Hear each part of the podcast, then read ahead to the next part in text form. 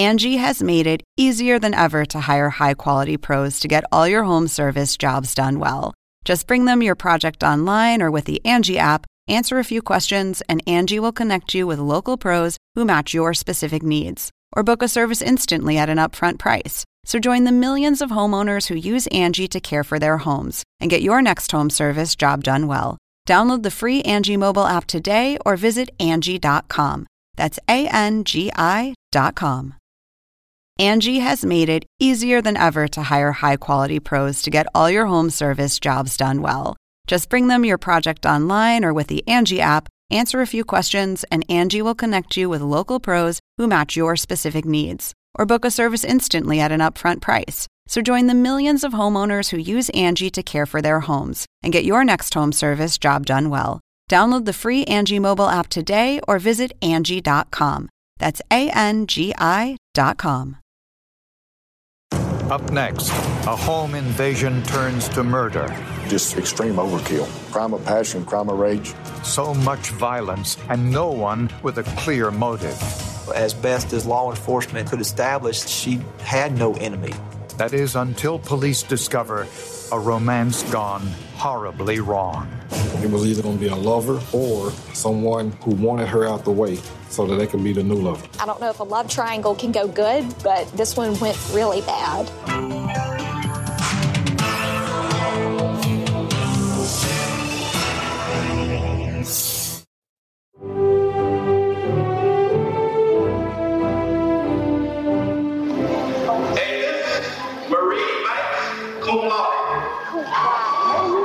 Life couldn't have been better for Avis Banks.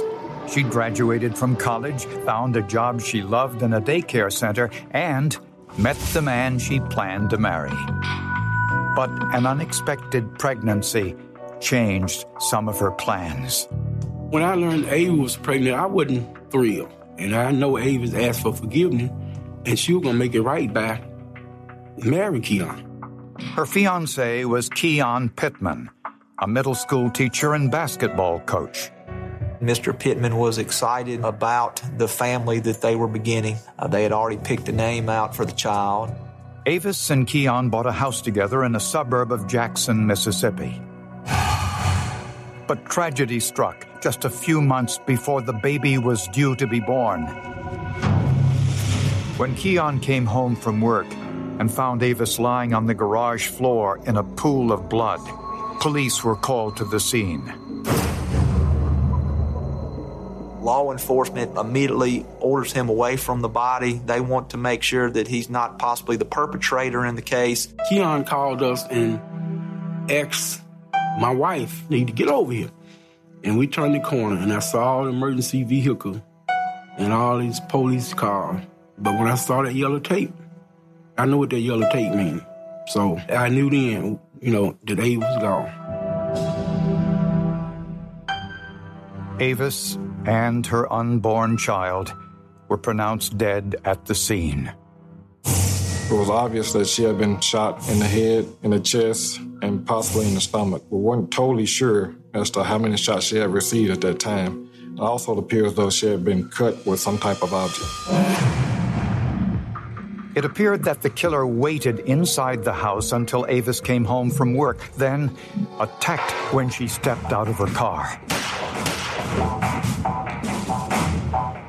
The point of entry was the back door, where police found 2 high-quality shoe impressions. The prints on the glass door were fairly good prints, good clarity. They were two-dimensional impressions in dirt on the glass door. Analysts estimated the prints were made from a man-size 8 shoe. It appeared the killer tried to kick the glass in. When that didn't work, the killer kicked through the door jamb. We were surprised and the glass didn't shatter. The deadbolt was still engaged, so we knew that back door was locked when entry was made. Several rooms in the house had been ransacked. Immediately suspicious, police performed a gunshot residue test on Keon's hands. We did discover particles of gunshot residue on Mr. Pittman. Mr. Pittman very well may have fired the fatal shots that killed Avis Banks. And Keon appeared to be unconcerned. He was laughing. I had to remind him that he had a fiancé and a baby that were dead. And he said at that point, oh, yeah. When Keon called his lawyer, his anger was clearly evident. Anger not towards the killer, but the police. I don't like this at all. These motherfuckers think I had something to do with this shit, I believe. When I came home, I knew something was up.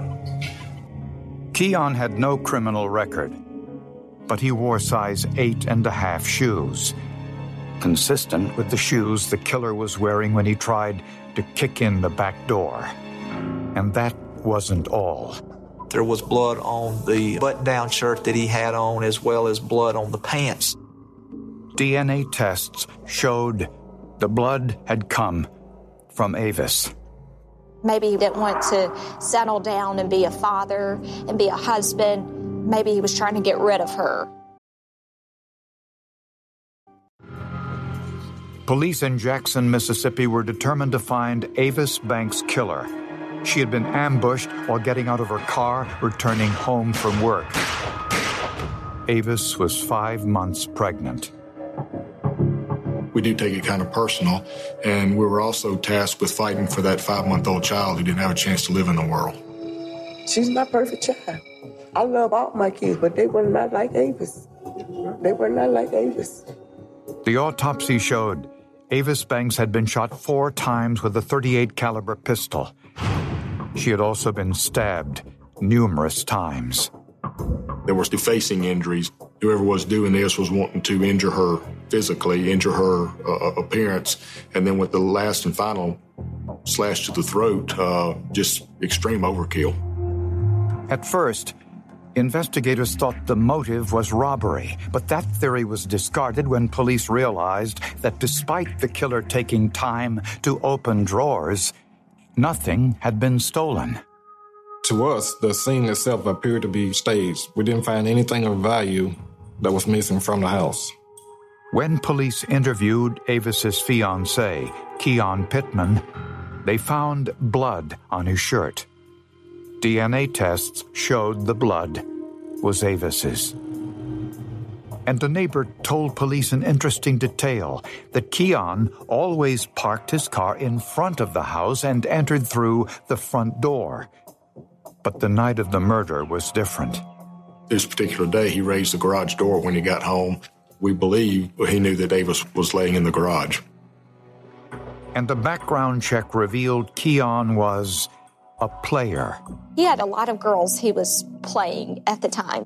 One of the women was 30-year-old Brenda Martin, the mother of one of the boys on the basketball team Keon coached. Miss Martin and Mr. Pittman were in the early stages of a relationship. That was in the form of flirting, telephone calls, text messages, things of that nature. Brenda Martin had no desire to talk to police. Brenda didn't want to have anything to do with this whole situation because she was married. She was married with children. Brenda denied any involvement in Avis's murder, and she had an alibi for the time of the crime. We didn't find anything with her that would put her at the scene, or phone records or anything. Brenda wasn't Keon's only love interest. Another was Carla Hughes, the 25-year-old cheerleading coach who worked at the same school with Keon. Apparently, they had been less than discreet with their relationship. They had been seen kissing several times in the restaurant, so I knew her to be at least more than a friend. Carla Hughes was the one that he was the most involved with, that he had, I guess, the most serious relationship and that he was seeing basically on a daily basis. Carla Hughes was a former beauty pageant contestant and the single mother of a 3-year-old son. When questioned by police, she adamantly denied the affair. He's not a boyfriend. He's just a friend. There's nothing sexual with him. Nothing. Nothing. I can understand why Carla Hughes was lying initially. She didn't want to be in the mix of someone that's just been murdered.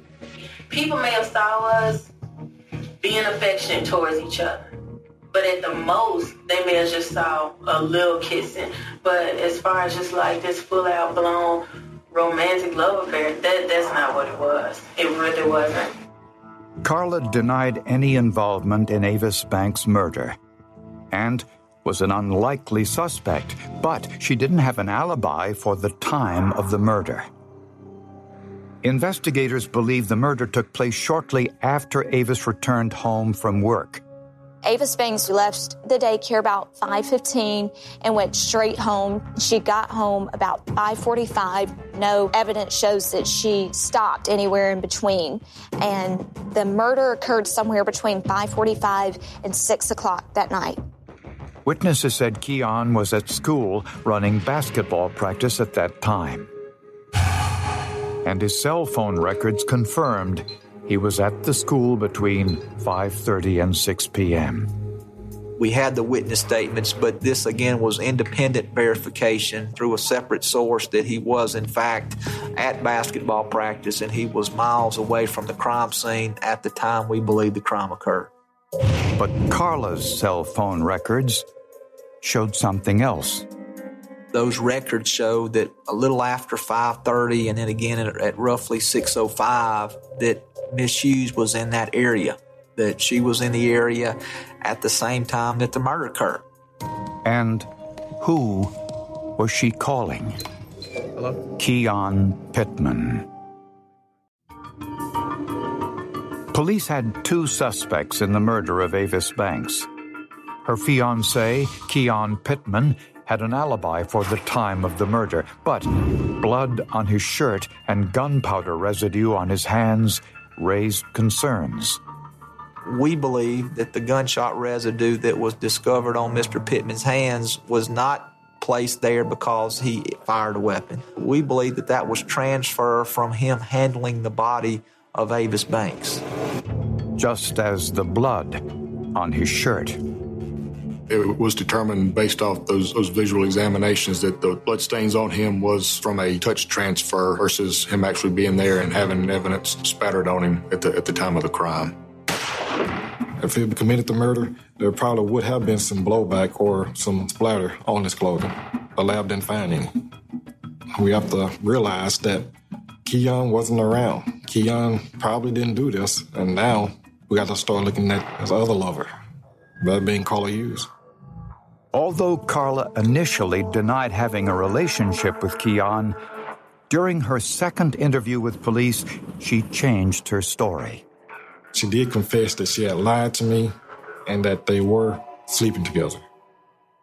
6 days into the investigation, police got a call from one of Carla's cousins.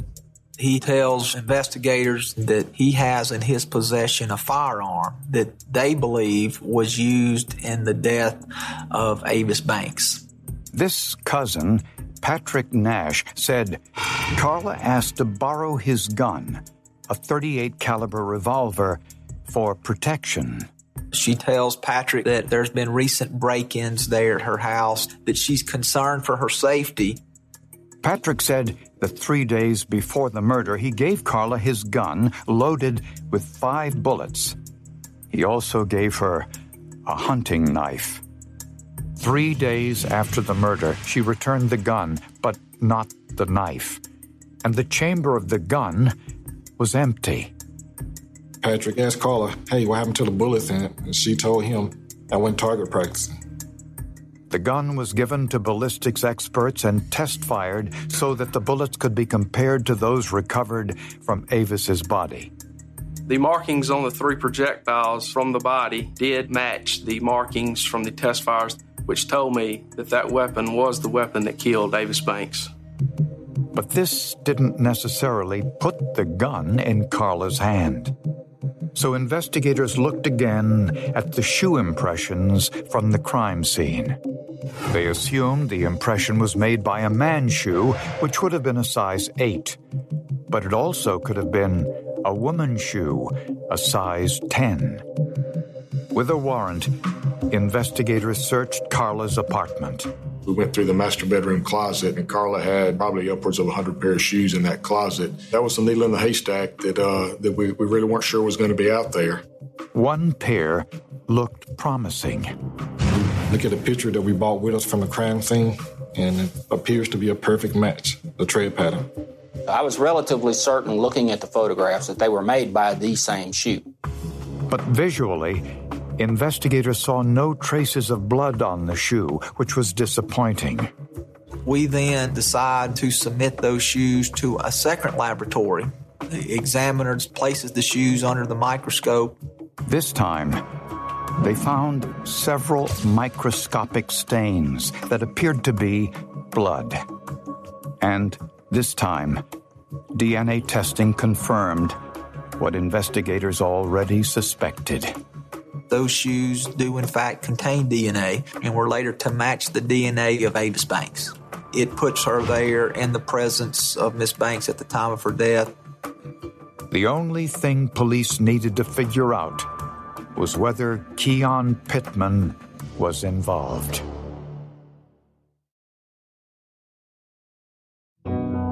Carla Hughes had never broken the law and had no violence in her past. No one thought she was capable of murder. She led Bible studies. She led exercise classes. She was a leader, and she's also a very pretty lady, somebody who you would never suspect to do something wrong. But 3 years before the murder of Avis Banks, Carla suffered a devastating emotional blow. She was 2 months pregnant and about to be married to the baby's father. The day before the wedding, he called it off. Carla Hughes was a doormat for men. Her cousin did tell me that whenever she falls for a guy, she falls hard, and most guys just take advantage of her. Investigators believe Carla saw Keon Pittman as the answer to her problems. Carla wanted to be where Avis was. She wanted to be the one who was getting married, who the man truly loved her, and they were going to have a family together. But that wasn't the case.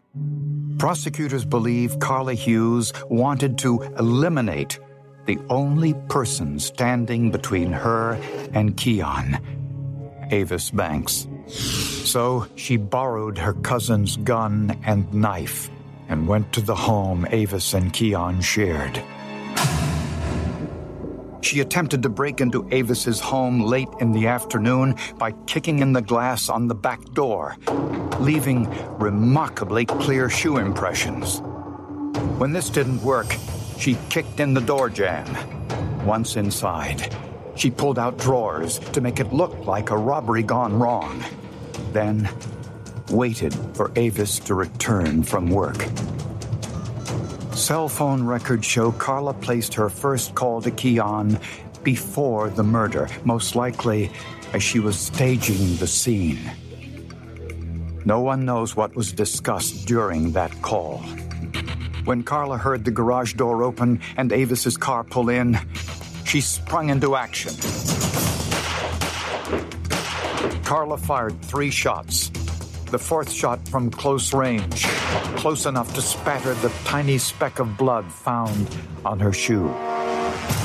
Carla then used the hunting knife to stab Avis repeatedly and cut her throat. After the murder, Carla got rid of the knife and her bloody clothes and placed a second call to Keon shortly after 6 p.m. Again, no one knows what was discussed. I'm just leaving practice now, but, I can't really talk. What shocked me the most, this woman have a child. How could a mother do that to another woman and knew she was expecting? As for Keon Pittman, he claims he played no part in planning or instigating the murder, and Carla never implicated him in the crime. Some speculate he learned about the murders after they happened, but before he found Avis's body. We felt like that there was probably some conversation that night prior to Keon going home that led Keon to know that something had happened, and that Carla probably told him, "You said we couldn't be together, we can be now. I've taken care of what was in our way." That's what threw the red flag up for Keon. Did you inflict those wounds on Avis Banks? No, sir. Did you kill her? No, sir. Did you kill your unborn child? No, sir. Do you know who did? No, sir. We, the jury, find the defendant, Carla Hughes, guilty of capital murder. Carla Hughes was sentenced to life in prison without the possibility of parole. It's a love triangle gone bad. I don't know if a love triangle can go good, but this one went really bad. Carla Hughes would have been a suspect probably anyway, just based off the relationship that she had with Keon. I don't know if we would have ever been able to tie her to the crime if we didn't have the gun. We built our case on the ballistics. We built our case on the shoe print impressions. We built our case on the DNA evidence. So really, without that, all we would have had would have been a motive, and there would have been nothing that we could have charged and ever got a conviction on in this case.